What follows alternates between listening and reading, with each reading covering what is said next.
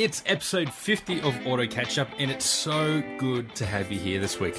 Auto Catch Up, of course, is your place to get the weekly wrap up of everything that is going on in the automotive world here in Australia and around the world.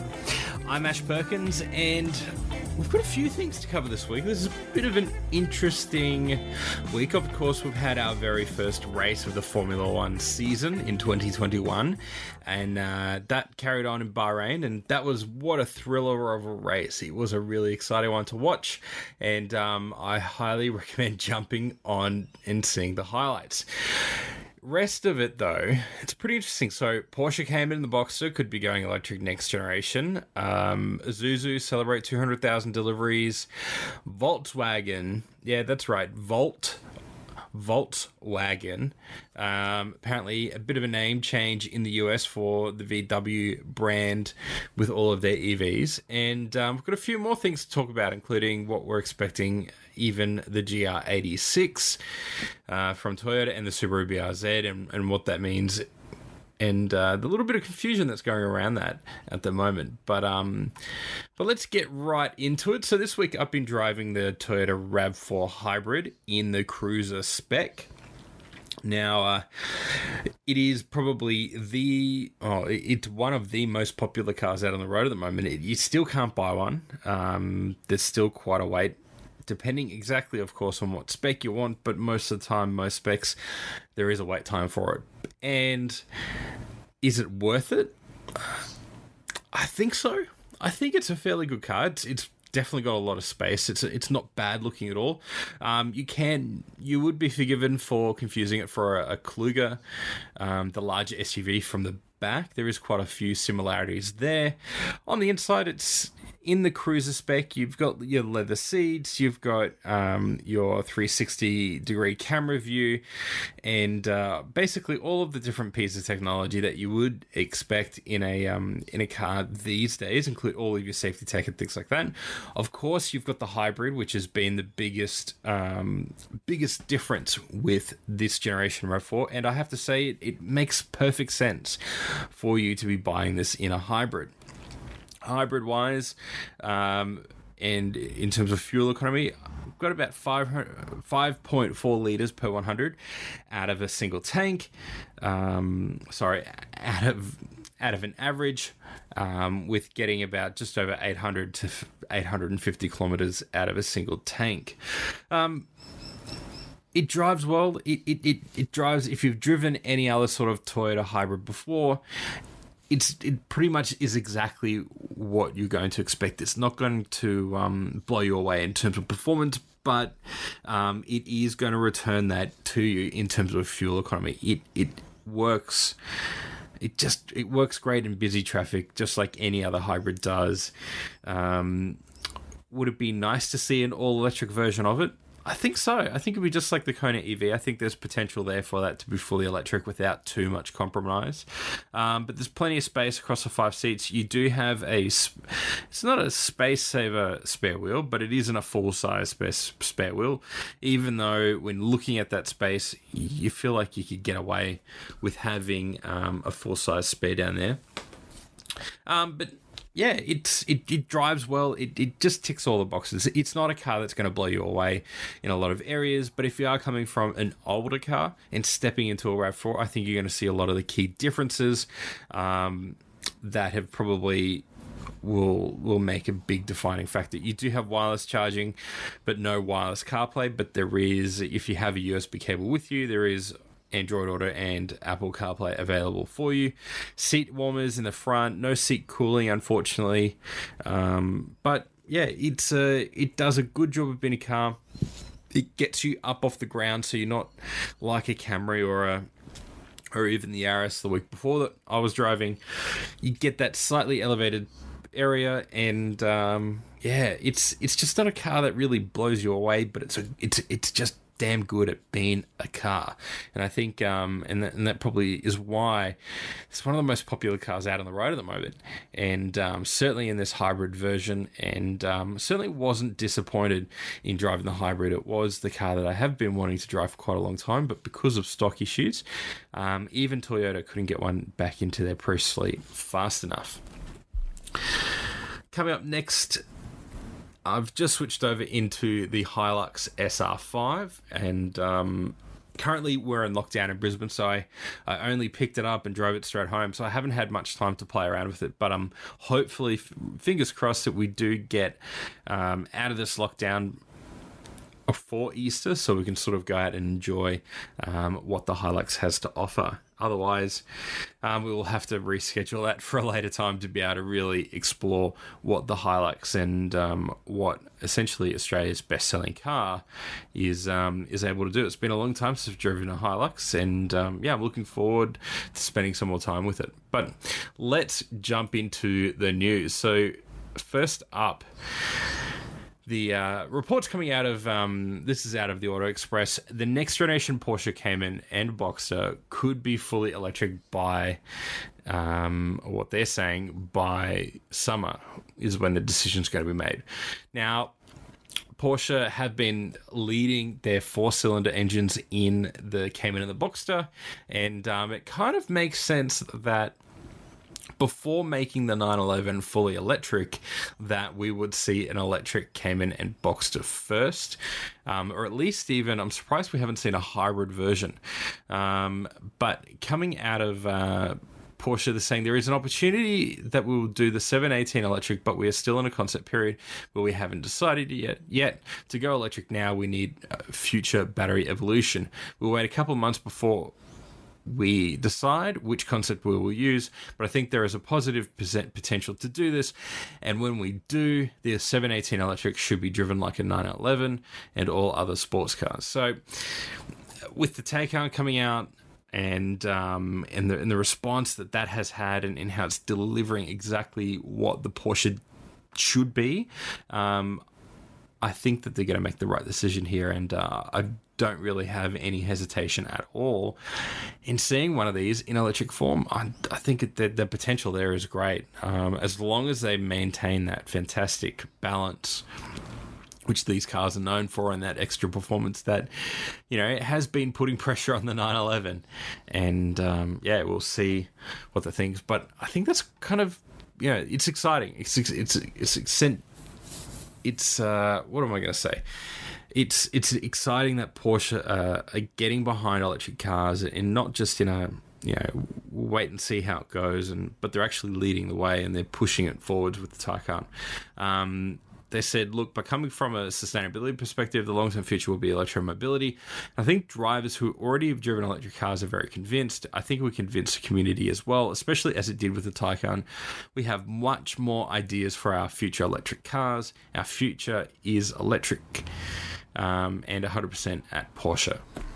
So there you go. Um, but they're saying they do have the flexibility in the product range to continue with the 911 on combustion engines and to continue on cars with other cars on uh, combustion engines and to produce hybrids with high electric only ranges, to introduce hybrids on the 911.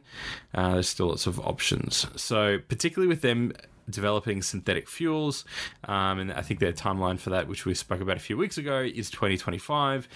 I'm very much looking forward to the future and. Um, whether I think Porsche are great custodians of for car enthusiasts to usher them in into this new era. So I am um, looking forward to see what, they come out with and, and how how they're able to integrate, particularly in a slightly smaller car compared to the Taycan, um, that electric performance without compromising the overall design of what it, which has now become iconic for the Boxster and the Cayman. Moving on, Isuzu Ute is celebrating their 200,000th vehicle sale. Um, they commenced operations in November in 2008 here in Australia, and um, in February 2021 they had their 200,000th new customer vehicle delivered, and um, that's a, a, mighty milestone for a, for a brand like this. And it's not just uh, it's sort of you know their two products are D-Max Ute and the seven seat MUX. Um, you know, it's it's particularly in such a competitive market, they've uh, done a fantastic job of establishing the brand, and also we've spoken about it in previous episodes with with Mick and um, Joel. Talk about how, with that experience coming from commercial vehicles, they've really been able to deliver uh, a quite a reliable and um, you know a vehicle that particularly within industry, they can trust. Um, but yeah, this is this is very exciting for them. Congratulations to them, um, particularly as uh, just late last year they introduced the third generation D-Max Ute, and um, yeah, they've. Uh, celebrating how it's pushed it into the third position in the one ton ute segment, delivering uh, 11,000 D-Max utes over the past six months. Over the same period, MUX has seen similar sales level of sales, earning itself third position with the SUV large under 70,000 segment. So there you go. Congratulations, Zuzu, and um, looking forward to see what you uh, what that also leads to in the future. So next, Subaru. Um, Melbourne Trivett Subaru dealers are moving to a fixed price model. So this is going to be interesting. Uh, we've seen a couple of different brands, and obviously this is starting to become a bit of a an experiment within um, Subaru and one of its dealers um, within Trivett. And um, yeah, so they're implementing a no haggle fixed price model for all new Subaru vehicles at seven of its Melbourne dealerships. Um, they have been trialing the Melbourne price pledge with two models since May 2020, and it's now live across all models. Um, at Subaru dealerships in Berwick, Docklands, Doncaster, Essendon, Glen Waverley, Mentone, and Werribee Plaza. So what they're saying is that what they're calling the price pledge gives Subaru Melbourne customers transparency in the process of considering a new car. It presents our best price up front first time. Um, this is more of a way to protect the business than it is, I think, for um, customers in some ways. Not always, um, but in some ways. And it means that if you're not as great at negotiating a price on a vehicle or you're not comfortable negotiating, you're going to at least fill in and say, look, I'm getting the best price rather than being taken for taken for a ride. Um, obviously, those who love to negotiate are going to miss out or feel like they're going to miss out and not getting as much value when you walk in here. It, um, but I think um, yeah, it's it's a really tough one when moving to fixed price because obviously we're used to that with um, you know with uh, technology, food. We don't walk in and negotiate on, on our groceries, but you know when you are buying a computer, you can walk in and pay the price. But also, whilst there's not a lot of room to negotiate, you can normally negotiate a, a price on a, on a new laptop or or TV or something like that. Um, but yeah, they uh, but they say there will be price fluctuations, and so they're saying the main calculation for the price pledge is quite simple. We just work out the average discount that our customers have negotiated historically, then balance against stock availability across Australia. So if stock is high, the discount tends to be higher. If the stock is low, the discount generally reduces. So it seems like they're going to be doing a bit more of like a, a fuel price thing, um, but they are saying how it will move over time. We'll try and limit changes to only once per per month. Once the customer signs a contract, that will be the final price. So there you go. If they're saying it will be exclusive and consistent across all of the Trivett dealerships in Melbourne, and um, if the if it says the price is not the same at every Subaru retailer as most independently owned and operated. Whether you like or dislike negotiating, we believe everybody deserves our best price first time. This allows us to concentrate on what's right for the customer and give them back, give them time back. Um, so yeah, this is going to be really interesting. I think when it's not a brand level and this is a dealership level, things are going to be a little bit different because you could still go to another Subaru dealer and negotiate on price, and then I'm sure they would entertain a price like that or the opportunity at um, at one of these dealers, but it gives you at least there's still a little bit of competition within the market compared to, um, let's say, all of Tesla or all of Mercedes, uh, pushing to or even Honda where you walk in and if that's the price doesn't matter where you go you're going to get the same price. Um, whether it's a better price or a worse price um, or if it's you're getting a sense of value or not. So that's going to be really interesting to follow along and to see how that continues for them. Um, they have said that they have been doing this for, for two models um, since earlier last year since May 2020. So obviously there's some credibility in this approach of what they're doing, and um, we'll have to try and reach out to them and see what they say, see what the get a little bit more insights into the business motivators there, just to better understand it. But if you have any questions about it, or um, you you have sh- an opinion you'd like to share about it, whether the fixed price model or not. Um, is one do you, do you think it's friendly for for consumers or not, or do you think it's more of in the in, in the in the favor of dealers or the manufacturer, let us know. Um, send us a message, shows at dailyautofix.com, or um, get in touch with our uh, social media at Daily Autofix. Um, we'd love to hear what you think. So, moving right along, MG. So they've, they've been on a bit of a roll lately. They've got a few models coming out. So the, the latest couple have been the MG Extender, which is a dual cab ute. Um, it was currently, it was just recently unveiled in Thailand, and um, curiously, it was in right-hand drive. So but the potential for it coming down under is, I'd say it's a little bit higher, given there's not many right hand drive uh, uh, markets. But yeah, it's uh, it, could be on the cards as it was um, shown off in Thailand at the Bangkok International Motor Show, and um, whilst it's never come down under, this new version is built for the right hand drive. Initially for the Thailand market, um, but it's it's feasible that it could could happen. It is quite a busy market already, um, but there is quite a sales frenzy with an MG. We know that they've cracked the, the top ten, um, and the and even GWM and SsangYong um, are doing pretty well now in 2021 compared to a pretty rough time in 2020. Uh, the ute itself is um, quite a tough looking thing. It's it's like a cross between um, the Toyota and the and said Volkswagen a little bit, depending on which angle you look at it from the front or the rear. It does have redesigned taillights um, that have a wonderful big LED bar across the back. Uh, slimline headlights integrate um, with the two-tone 18-inch alloy wheels, and on the interior, it is it does look a little car-like, which is something that we've been missing for a little while. It's got a 10-inch infotainment screen with the uh, MG iSmart software. It does have Apple CarPlay and um, your typical safety systems uh, stability control, traction control, hill start and, and, hill descent assist, lane departure warning, and tire pressure monitoring. Even though that's probably an error, I would expect more safety features and um, particularly these days with like we said like we mentioned earlier Isuzu and um, and other updated models are coming pretty well packed with uh, all of the safety features you could want which have been borrowed from the car. So that's probably the one area which that need to step it up a bit. But um, with this being shown off in right hand drive I think uh, we're in a, we're in for a pretty good shot of seeing this down under. Um, as we learn more, we'll obviously uh, let you know.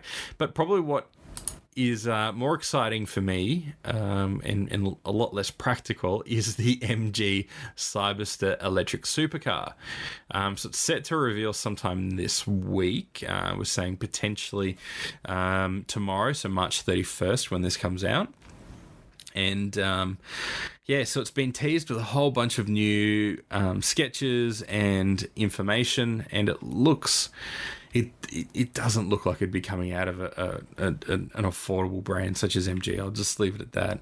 Um, so they're saying it, it it harks back to their their classic sports cars, particularly from the 1960s, um, and they're saying that yeah, it. Uh, the brand is saying that the exterior design of the concept embodies a balance of starting, startling aesthetics and romanticism.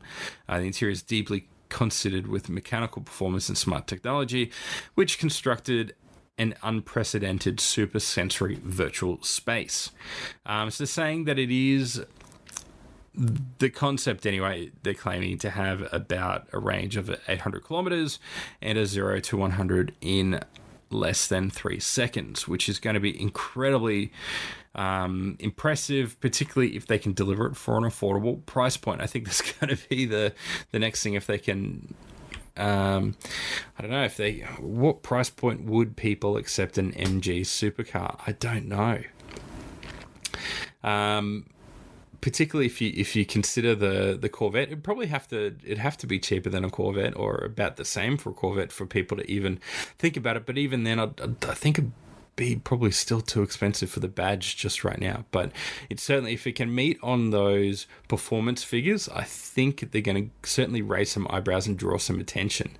Um, so it's uh, keep keep tuned for that. We'll revisit it next week. But um, check out the story that we've linked in uh, in the show notes just to have a look at some of the images that have been teased. It's um mightily impressive, and if anything, it's a great insight into what the MG design uh, team is able to create, and um, perhaps an insight glimpse of what their future design languages are thinking in uh, in future more normal um, road cars.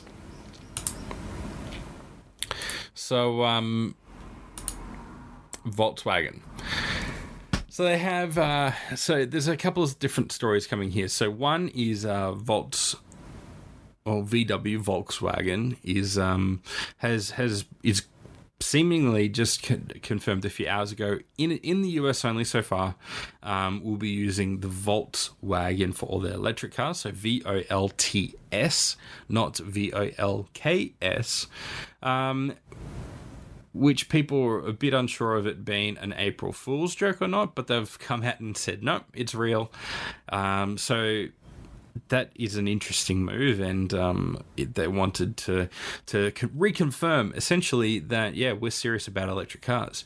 Uh, but another thing, uh, following on from a fairly aggressive comments from Volkswagen earlier um, a few weeks ago, is that they're they're, they're going to be bringing the Cupra brand to Australia. So if you're unfamiliar with that, it's more of a it's a well, Cupra is a is a is a sports brand of their own. Um, it's a it's a it, they've got their own racing car workshop in in in Spain. Um, they both have internal combustion and hybrid versions of the different cars. It's got a huge history. Um, as a brand, but they will be expanding to the Australian market this year, reportedly starting with the mid-size coupe, the SUV Formentor. Um, if you look at this photo on the driven.io, which we've linked in the thing, it is super aggressive. It really looks cool. Um, it will be a 500 kilometer electric range single charge vehicle built on VW's MEB platforms. Um, and uh, yeah, this is going to be a pretty pretty exciting. Um, they're saying that it would expand to the brand within uh, or in 2022, so we've still got a little way off. Um, and uh, yeah, we'll see what more information, what price point uh, they'll be coming from. But it is an interesting move following the Volkswagen's comments previously that um, Australia is quite hostile towards electric vehicles, and um, and hence why we don't really have any electric vehicles from the Volkswagen Group. We miss out on pretty much all of their their key models. So we'll see how that goes. And um, as we learn more, we'll uh, we'll keep you up to date. And then finally, um, Ferrari. So a few renders have popped up. Um, the Ferrari SUV. I'm going to butcher this name. It's the Puro Sangue, P U R O S A N G U E. Um, anyway, I'm not sure about that name, but we'll uh, we'll see if it's going to stick around. Um, but it's it's seemingly coming closer and closer to reality. But um, it's it's we've only ever seen test mules so far getting around, and um, they've been using um, essentially the GTC4Lusso or the Maserati Levante to hide the car, um, but based off a few of those uh, mules running around, um, Georgie Terran's Tedderuds. I'm sorry about that. Um, but he's a, an artist that has um, rendered a couple of different versions to show which direction the vehicle is going in. Now, from the front, it looks exciting. It looks a bit of a blend of the Maserati Levante and the Lamborghini Urus. And the rear is very similar to the Ferrari Roma. Um, and uh, with a with a big long strip coming through through the front. So yeah, I'm, I'm sold on the front. I'm not sold on the back. So hopefully we'll get a bit more clarity, and um, perhaps as we get closer and closer, and the uh, test mules and the prototype vehicles as they do their on-road testing, we can sort of get a greater glimpse. Um, but yeah, it's uh, I'm really curious to see what Ferrari are going to do with an SUV. It's um, with Lamborghini, I think it's it's very um, polarizing that design. It is very much 100% Ferrari, uh, sorry, Lamborghini. There's no second guessing of what that Urus is all about. But with Ferrari, um, it's it's it's a Ferrari, and how do you make a Ferrari SUV? And I think that's probably the biggest challenge. And we'll probably see within a lot of the marketing campaign as well, and in, in, the lead up in, in, in, the launch of this vehicle, that they're going to be saying how this is still very much a Ferrari, and here's all the elements that, that make it a Ferrari. And um, I'd be interested to see how they navigate around what a Ferrari is and how that translates to an, to an SUV. I'm not saying that a Ferrari can't be an SUV. It's um, a Ferrari can be whatever Ferrari want a car to be. Um, but how does it live up to the brand and the brand that they've developed? That's the question, and I think that's a, the thing for me where I've been struggling. How how does that how does that work? Um, but we'll uh, we'll certainly see what um, you know what what they come up with, and I'm sure we won't be too far away with what um what Ferrari come up with and, and, and how they're going to show it off to the world. Okay, on to motorsport. We um, had a pretty exciting opening round at the Formula One 2021 season in Bahrain. Um, we had Max Verstappen on pole. We had um, a thrilling sort of knockout of Q one, two, and uh, of course three. Um, certainly lots of drama, and I highly recommend jumping on and seeing the um, the the highlights of these sessions, and particularly the radio. It's quite hilarious, particularly Kimi Raikkonen um, delivering as always on the radio. Um, this season we had a number of different um, rookies joining the Formula One grid. We have Yuki Tsunoda, Mick Schumacher and, Nikita Mazepin, as well as old hat uh, for Fernando Alonso, two-time world champion, joining back in the grid, and um, it was a a thrilling race with um, a few mixed results at the same time. So we had a uh, Lewis Hamilton win after a thrilling battle with Max Verstappen over the last number of laps. A bit of controversy around the use of track limits and um, in the enforcement of those track limits. I think, uh, whilst I can understand the current result, of what happened when Max Verstappen overtook uh, in turn four and ran wide.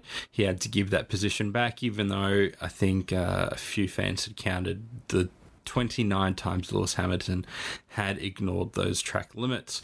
Um, but it didn't really fit under that circumstance of passing someone. It was within, um, there, there, was no impact in the, in the battle that was going on. Um, but, you know, that obviously leaves the door open for a lot of different arguments as well. Um, we did have uh, Max Verstappen finish second, of course, Valt- Valtteri Bottas in third, Lando Norris in fourth in McLaren, and uh, Sergio Perez charged up from uh, starting in the pit lane after a really odd issue where that car just completely cut out from power. There was nothing on the screen, nothing at all, and he was somehow able to get that, that car started again and, and was able to start from the uh, the pits and, and charged his way up the, up the up the leaderboard and finished fifth. Uh, Leclerc in the Ferrari finished sixth with Daniel Ricciardo following up behind him. Uh, Carlos Sainz jumped in the Ferrari first time racing for the Ferrari outfit this season. And then Yuki Tsunoda, the first time a Japanese person has scored uh, points since 2012, I believe. And um, obviously for him, it's a great outcome where he's been able to score points in his first F1 race. So outstanding. And um, he's been absolutely wonderful to, to watch on the onboards and um, also over the radio. It's very entertaining. And I think it's going to fit in right in to, uh, I guess, the the current landscape of Formula One. I think he fits in really, really well. Lance Stroll for the rebranded Aston Martin outfit rounded out the top 10 with Kimi Raikkonen, Antonio Giovinazzi, Esteban Ocon, George Russell, Sebastian Vettel in the Aston Martin, and Mick Schumacher finishing out the uh, the top 16 with Pierre Gasly, Nicholas Latifi, Fernando Alonso, and Nikita Mazepin. Uh, unfortunately, not being able to, uh, to finish the race. Uh, so um, yeah, it's a, it was a great race. We move on to though the really weird thing having um, such a, a jam packed season last season where we had a, re- a, race every week for three weeks at a time. Then we had a, a, week off, then back into races. It was going to be a number of weekends until we see Formula One again, and um, it's going to be on April 18th. It is your at the uh, Emilia Romagna Grand Prix. Forgive me for uh, for absolutely uh, butchering, but it's back at Imola. So that is um, the exciting part. Imola is a fantastic Formula One track, and um, it's fantastic to be back there. And then uh, following on from that, in May 2nd, we have the Portuguese Grand Prix. So at least uh, the wait is going to be worth it, hopefully. And um, it's going to be a great time for teams as well to, to digest from the opening race and uh, rather than smashing into another race a week after, uh, reflect and also, I guess, uh, get some more data under the belts and, and learnings from that first race to be able to take it into a stronger second race. But I can't wait for it. And um, yeah, it's uh, it's uh, been a I don't know it's a it's, uh, it's been a long time coming for the season, and it's been surprising a lot more competitive than we thought. Max Verstappen and the Red Bull is um, certainly bringing the competition, and uh, hopefully with Perez as he gets used to the car, and um, that we can sort of see a real fight up the top. And uh, it seems like McLaren are bringing that fight as well, and Ferrari are able to regain some of the the ground which they lost last year. Um, so yeah, it's shaping up to be a very exciting um, season it's great to see that um that uh the season isn't a complete wash for for everybody. Um, after seeing the cars actually performing on track, it, I think it's giving us that uh, that excitement that we've been desperately wanting, even though it's not perfect. But I think it's going to carry us through until the new regulations next year just well. Now, uh, Sabine Schmitz unfortunately passed away um, a couple of weeks ago, and um, known as the Queen of the Nurburgring. Um, it's still a bit shocking that she has uh, has passed away, but um, her fans are asking the Nurburgring to name a corner after her. She has um, done a, a, a in terms of from just a, a, PR point of view, let alone a, you know the impacts that she's had within motorsport. Um, she's done wonderful things to raise the profile of the Nurburgring and and females within um, motorsport as well.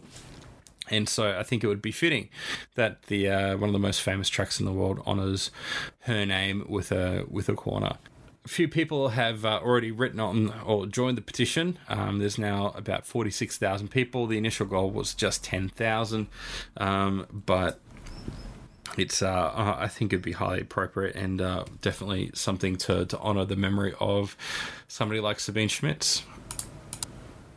Moving on to some local news now. So, Nissan are taking a slightly different hybrid route, and they've attracted some um, skepticism and um, uh, I don't know. It's uh, it, it's it's certainly interesting anyway. Um, so the the the new e power hybrid system which they're building on is it's talking about building a highly efficient onboard combustion engine that recharges the the electric motor lithium ion batteries. So rather than having that engine connected to the wheels, it's going to be connected as a generator, a port- essentially a portable generator for the the electric motor and its batteries. So it is a hybrid, but it isn't a hybrid, and um, it does sort of work to create not only what they're saying is seamless and powerful acceleration experience similar to an EV, but without the concern of finding a charging station. Um, instead, a visit to a gas station is all that's needed to refuel. This makes electric mobility available to many more drivers than before. Now, I can see the idea behind it, but I think it's probably not exactly um, a great long term outcome. Um, it doesn't really go to achieve, you know sort of achieve exactly what EVs are trying to do is be is being that greener alternative to um, automotive mobility but I can see this being a bit of a stopgap as long as it means that they can this technology which they're developing part of that the electric side is something that can be translated to in, in, in improving the battery system because um, otherwise I don't see much of an advantage over even traditional hybrid systems right now. And um, yeah it's uh, it's it's not about having an experience like an EV, which they're saying this ensures the driving experience is quiet like an EV in most driving scenes, like a run around town. Um, and they're saying it's quite technical. They're saying, look, it looks like a simple system to, that's easy to develop. In fact, it's quite the opposite. And that's where I have to go, well, why are you doing it? Um, you've got the Nissan Leaf, you've got, um, you, you need to improve the battery, you need to improve the electric motors. I don't think going to a hybrid system like this is necessarily the right move. If you had the technology and you can put it together now and um, have it as a, as a shipping product, I think that could make sense. But if you have to develop the whole platform and uh, and the powertrain from scratch, I don't know if that's going to be the exact uh, the right move. But I don't know; it could be totally wrong. Um, and I think, uh, and and that's I'm not afraid to be wrong. I just don't think, um, yeah, it has a particularly um, big future, particularly with how rapidly we're getting to more and more EVs, such as the Mercedes Benz EQA. So, the EQA 250 pricing has been revealed. So, it is um, going to be the most affordable EV in Australia to arrive. It's, it's coming in uh, the middle of this year um, with a comparable petrol powered price tag, which I think is key and it's a great move.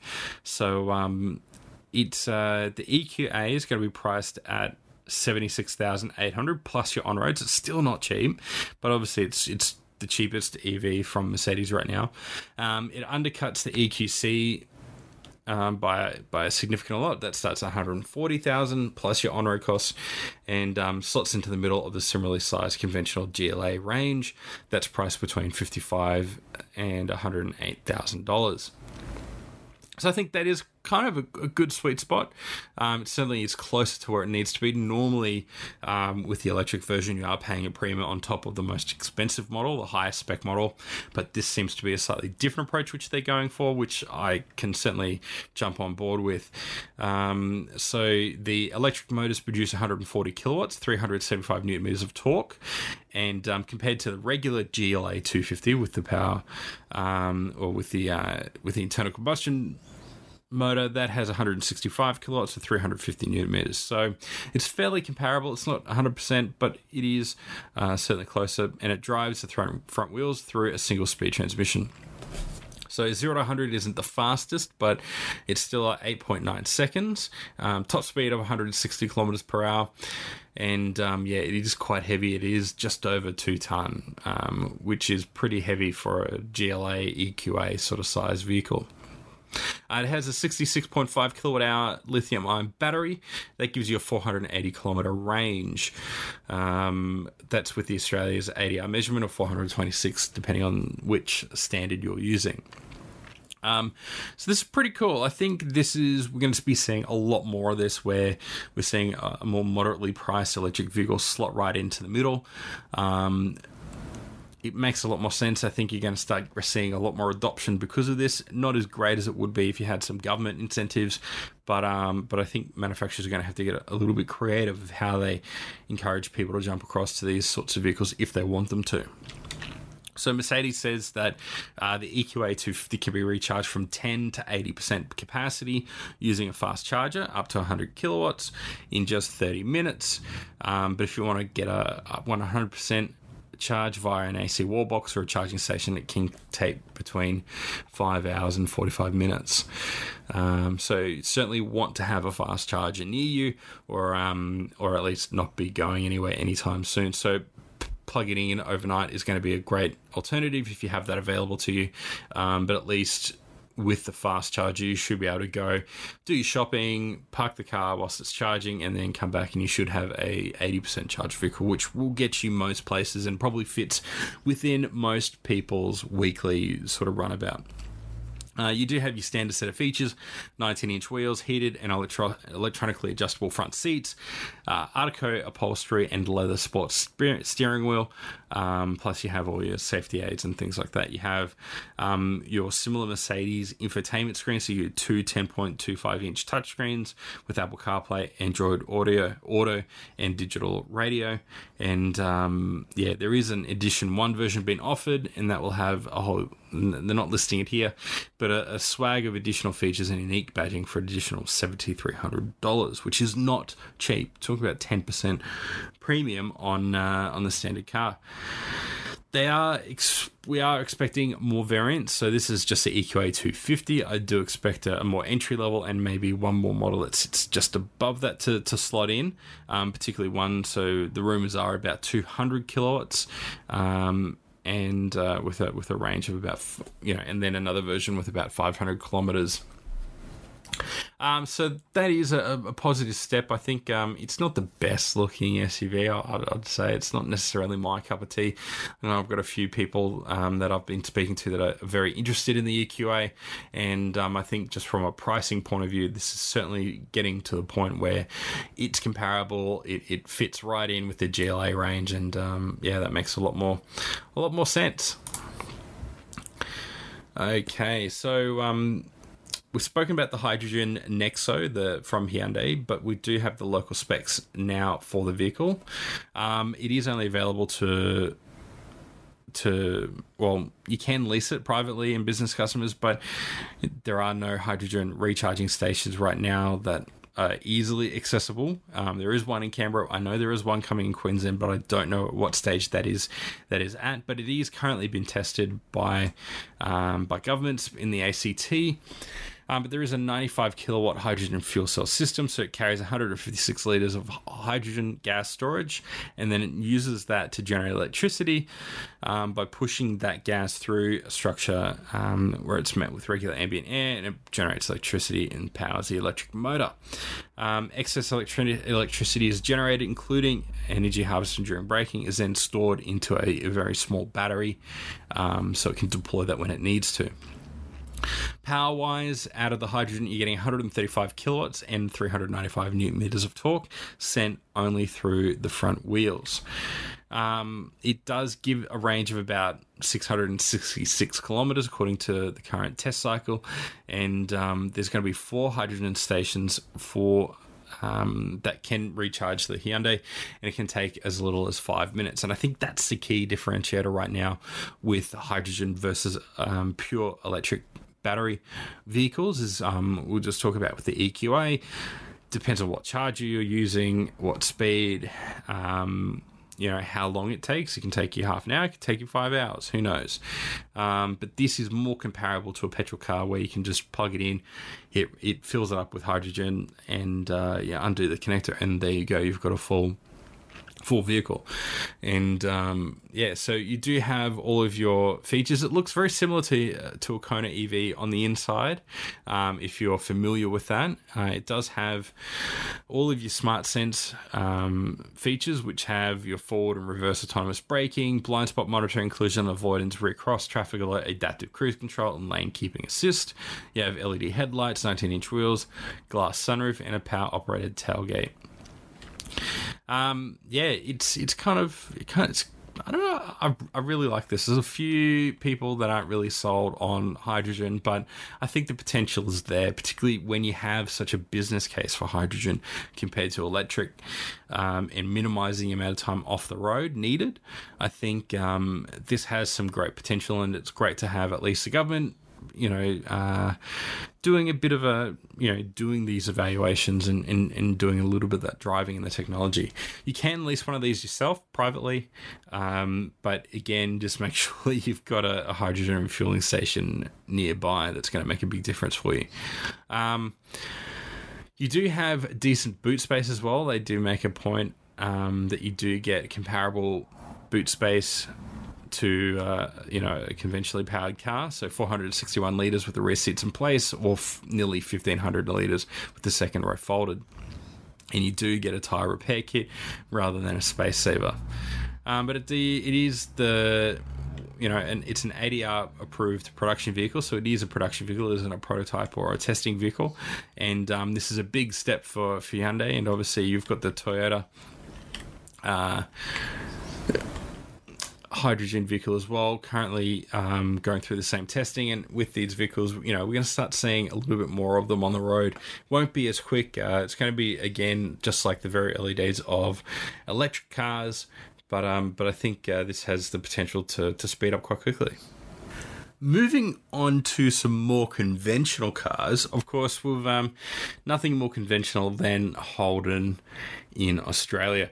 Australia Post, though, is uh, honouring the brand by creating a unique stamp collection for those um, wanting to maybe not send some send some mail with their favourite Commodore on the front, but um, maybe to have as a bit of a uh, keepsake. So there's five stamps um, depicting the iconic cars from the 73 history as a manufacturer from 1948 to 2020. These $10 stamps feature Australia's own car, the 1948 Holden 48 215, the 1963 EH Premier, and um, the 1968 HK Monaro GTS, the 1971 HK Kingswood Ute, and of course the 2006 VE Commodore SSV. Uh, saying that uh, Post says that through our stamp releases, we're in a unique position to highlight and honour important Australian icons. And the stamp issue recognises the incredible impact that Holden had on the Australian cultural fabric. Um, yeah, these are pretty cool designs. They do have a bit of a card. Um, they are saying it was, uh, you know, Marc Ebolo, managing director of GM Australia in New Zealand, said it was a privilege for the Holden brand to be honoured this way. These five stamps feature iconic vehicles which helped encapsulate um, the passion people have for the brand, whether they be past employees who helped develop these vehicles or those who purchased them. Um, so make sure you head to your uh, favorite Australia Post. Um, you can run down and uh, grab the set, and um, I certainly wouldn't wait to go for it. Unless you're in lockdown, I wouldn't recommend then to, to race out and grab them. Uh, wait until that lockdown is over. So, um, the Toyota GR86. This is a bit of an interesting thing because we've had a number of varying reports come out over the past week or so. Some saying that Toyota wanting to delay to differentiate their car from the BRZ a little bit more. Other ones are saying that um, the car could drive completely significantly different to the Subaru Twin um, with totally different tuning. And then there's a current campaign sort of sneaking out. It's sort of originated from Subaru saying we do things best when we're together, um, showing both the Subaru and the Toyota badge.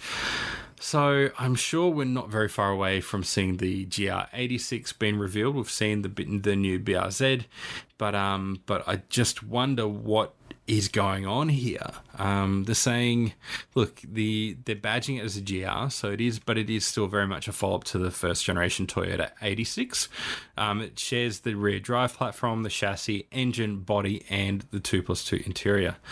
Um, they're saying the new Subaru BRZ, just for comparison, is bigger, slightly more powerful, so it has 170 kilowatts of power and 249 newton meters of torque out of a 2.4 liter non turbo four cylinder boxer and um, that Subaru BRZ will be going on sale in the second half of 2021. So, not too sure when the new GR86 is going to be making its way down under. Will it launch at the same time? We just don't know, um, but we are expecting the reveal to be fairly fairly soon. Um, given how popular it was, it's pretty much. Uh, I'd be very surprised if we don't get it here down under at all. Um, and it was, uh, yeah we were meant to get the new updated vehicle a little bit earlier, um, but yeah, according to a dealer leak, it was sort of pushed back a little bit. Um, but are you excited for the new 86? Are you excited for the new BRZ? Um, has uh, have we moved on from that? Is the GR86 um, going to be relevant compared to the the GR Yaris? Um, I'm looking forward to it. It's great, affordable sports car in that thirty to forty thousand dollar price mark. Um, it would be wonderful if it had a turbo on it. I know that it's it's kind of weird. We haven't seen a turbo come out of Toyota, um, or even Subaru for that fact, um, in this model. Even when we didn't see it in. Uh, any updated models of the first generation. It was a really bit of an odd one to see, but I remain hopeful that we do see it at some point in this new GR86, particularly with Nissan's 400Z or the Nissan Z. Um, which will no doubt be more expensive, but is going to put pressure in this in this area in this sort of rear drive coupe area um, across all price points. It's, it's a kind of an exciting area to, to be hitting up, and um, I'm looking forward to it. So uh, the Subaru Outback, uh, which you've probably seen a lot of ads on TV for at the moment, um, has already been recalled over a brake booster fault. So they've recalled about 256 cars already, um, but the recall um, and it's unrelated to the current stop delivery notice. And um, yeah, so it's, it's, had two recalls for the 2021 vehicle, and um, that second recall affects about 1,982 examples, um, and it pertains to a fault with the car's pre-collision braking system. So this is a bit of an interesting one. It's a bit odd, um, but I think uh, with any of these things, recalls are better to happen and happen early, um, particularly with if if this if these sorts of things, um, particularly brake booster, that's important. Of course, when it comes to stopping the car, and the one is a software issue, which isn't um, it obviously is an issue, but easier to resolve with a software update. Um, I think this is just more of a bit of a PSA. There's nothing really to to dive deeper into that. Um, I'm not really. I think uh, Subaru have a pretty great history, and uh, like I said, it's always better to issue a recall and to get the issue sorted than it is to let an issue persi- persist um, and reluctantly have it uh, recalled later, or even you know have someone unfortunately. Um, be injured or harmed in any way by not addressing it. So, good move from Subaru.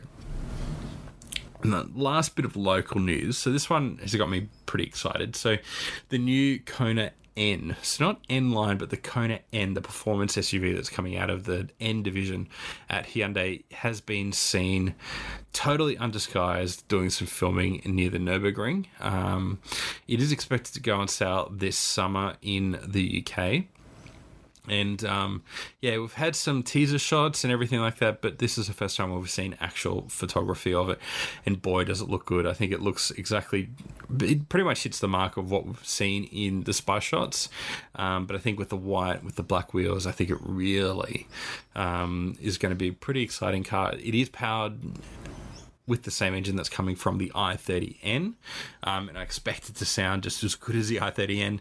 And um, yeah, I think uh, it, it certainly goes a little bit further uh, with the stand. It, it certainly stands out a lot more, even more than the i30 or the i20 N models when you line them up to their regular equivalent, and um, that sort of makes me yeah. Uh, oh, this is it, it's exciting. It's exciting to see these cars coming out, and um, with what we expect to have a fairly affordable price point, and you're not needing to spend one hundred and fifty thousand dollars on a car to have a bit of fun. Um, so the so to run over the engine, which has been confirmed that it is the same turbocharged two liter four cylinder petrol engine. Um, it will be available exclusively with the eight speed dual clutch automatic gearbox that has been um, that we're expecting to see in the i30N very soon and um, the six speed manual won't be offered. But I don't think anybody's going to miss that in an SUV. It's not quite having a, a hot hatch um, thing. We don't have performance figures. We do expect it to be a little bit heavier, um, but it will have at least you know 250 horsepower. So let's jump onto some international news before we wrap up this episode. Um, most interestingly, and this is something which we've been talking about a lot here in Australia, is the challenge of building uh, an electric network. Now, we've seen Tesla being very successful in rolling out their supercharging network, and um, it's it's had a great effect in increasing the adoption. But we're not seeing that from other car makers just yet. We've seen some investment into some brands, and we've had uh, even RACV, RACQ partner with electric networks to drive that. But not on the same scale as Tesla. But what's interesting is Jeep in the US are rolling out their own charging network in particular areas where off-roading is quite popular. So and this and this is about to make the 4xe uh, hybrid vehicle more accessible with charging nearby. So obviously, we're not going to be seeing the same type of charging network rollout like we're seeing with Tesla, but it's going to be something where um, you can fully charge your 4xE 17 kilowatt hour battery pack in about two hours, and then that will give you another 21 miles of electric range. Now, this isn't going to be exactly sort of game changing like other full EVs or anything like that. But this is a great move to show that yes, you can really go anywhere and um, you know utilize the electric power as well, and the benefits that you get out of that hybrid in the four xE. Um, so there's going to be a number of different trails that are going to be prioritized for um, their charging stations, and then this sort of fits within like the Jeep badge of honor off-road trails. So it's kind of a cool thing they do. These are the places where you should go. There's 56 off-road trails and more than seven across 17 states um, as of 2020, and um, the three trail areas which will be prioritized include uh, Moab in Utah, the Rubicon Trail in Pollock, Pines, California, and Big Bear in California. So. I think this is exciting. It's solar powered as well. Um, it's it's sort of working with that you know the Jeep and Electrify America movement at the moment, and um, yeah, this is I think this is a cool thing. I think we need to see more of this. It's a great way to encourage 4xE owners to also go off road and to utilize um, the hybrid capabilities of their vehicle as well. Um, it's better for the environment. It's obviously less disruptive um, in terms of sound moving through that area. So yeah, this I think this is a great move, and um, it'd be great to see even some of that roll out down here if we get the 4xE eventually. Um, the F- Nissan 400Z or the Nissan Z um, apparently has had its pricing specs and details sort of leak for the US. Um, we've seen some shots of it in the factory sort of leak out, and um, it looks very, very close to the concept that we saw uh, not too long ago. Um, there will be a Type S and a Type T apparently. So you'll get one which has sort of brakes with better brake packages, floating calipers, um, thicker sway bars. So you're going to have two different, essentially two different performance focuses as well as. Um, your different interior amenities and things like that. So it's like a touring package with the T. Um, they're saying that the this you know the Z car over there will be thirty four nine nine five. Um, so it undercuts the Civic Type R, the Supra, um, which are the main rivals of the car, and um, the Type S and Type T packages will cost you about five thousand dollars each. Um, so if you want to put both of those packages together, you'll be about forty five thousand dollars. That seems to be about in line of what we saw the three seventy Z um, here in Australia at that seventy ish thousand dollar mark for the car, and um, I think if they can hit that, they should be able to find a bit of a market here in Australia, particularly if you look at um, it undercuts the Supra quite a lot, and um, it, it, it, yes it does stretch over the, the 86, but you're going to be getting a lot more performance out of it, and um, I think this leverages a, a, heritage that doesn't exist um, for some of those other cars definitely obviously with the Supra, but I think the pricing we've spoken about it before. I don't think the pricing really suits the Supra. Um, where this they could be on a bit of a sweet point. So there is a 400 horsepower version coming out of a three liter turbocharged V6, um, which is going to be the nice uh, upgrade from the 370Z. You're going to probably miss out on that naturally aspirated acceleration that you get. Um, but yeah, I think it's. Uh, I think I'm I'm really looking forward to this car. I might not be lining up for one to, to purchase one, but I'll be definitely uh, as, as a car enthusiast, I'm very excited to to see this and, and see seemingly such a big upgrade from the 370Z, which obviously carried on from the 350Z, and um, yeah, we haven't seen much evolution in that car, but this seems to be a very nice um, and clever way to update that that particular brand and get some excitement. And then finally, we've spoken about the GV70 quite a bit, and um, they had their deposit match plan here, and um, and we've only seen press photos, but now we've finally had our first look, courtesy of the US, um, and seeing some of these real photos, and I think it looks way better in person in this dark grey and dark grill sort of combination. Um, very Porsche like from the from the back, unmistakably uh, Genesis from the front, and um, obviously in the inside it's very very Genesis as well with your large floating uh, touchscreen, um, very luxurious looking uh, interior and um, on the back there's the the rear bar has a bit of a styling going on which i think some people might not entirely love. Um, i think the alloy wheels which they're showing off is going to be an absolute nightmare to clean. Um, but I think uh, you might just uh, need a good power washer to go to that. But it is going to be going up against the X, X3, the Q5, the Mercedes Benz GLC. Um, and I think uh, if, if you can undercut those in the right price, I think they're going to find a really great market position, particularly if they can get their uh, dealership or not dealership, but their their showrooms, their their studios up and running to get the cars in front of people. That's a really the key thing which they're missing right now. Um, but we need pricing here. It, the car supposedly isn't far off, um, but we need some pricing to to get people. I know we've had listeners reaching out to us and asking for pricing, and um, we haven't been able to get that at the moment and um, but as soon as we do it, we'll we will let you know, no doubt. Don't you worry. Um, but I'm I'm excited for this car. I think this is a crucial car for Genesis, and um, if they can find some market share with the GV70, I think uh, we're gonna we're gonna create some longevity for the Genesis brand here in Australia. Uh, they're knocking it out of the park with all of the other vehicles, but I think this this is going to be the car that uh, really makes or breaks it for them here in Australia.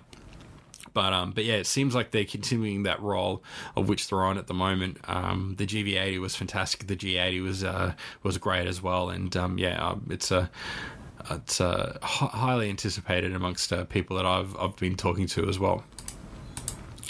Um, but there we go. That's pretty much everything. It's a again a bit of an eventful week, but um, sometimes we just get bombarded with launches, other times we don't, and, and then we get some more interesting news, uh, such as the, the Volkswagen information. But um, but look, if you if you want us to review in particular cars, you can always email us at shows at dailyautofix.com or um, send us a message at Daily Autofix. Don't forget to rate and subscribe to us via um, Apple Podcasts or your favorite podcasting app.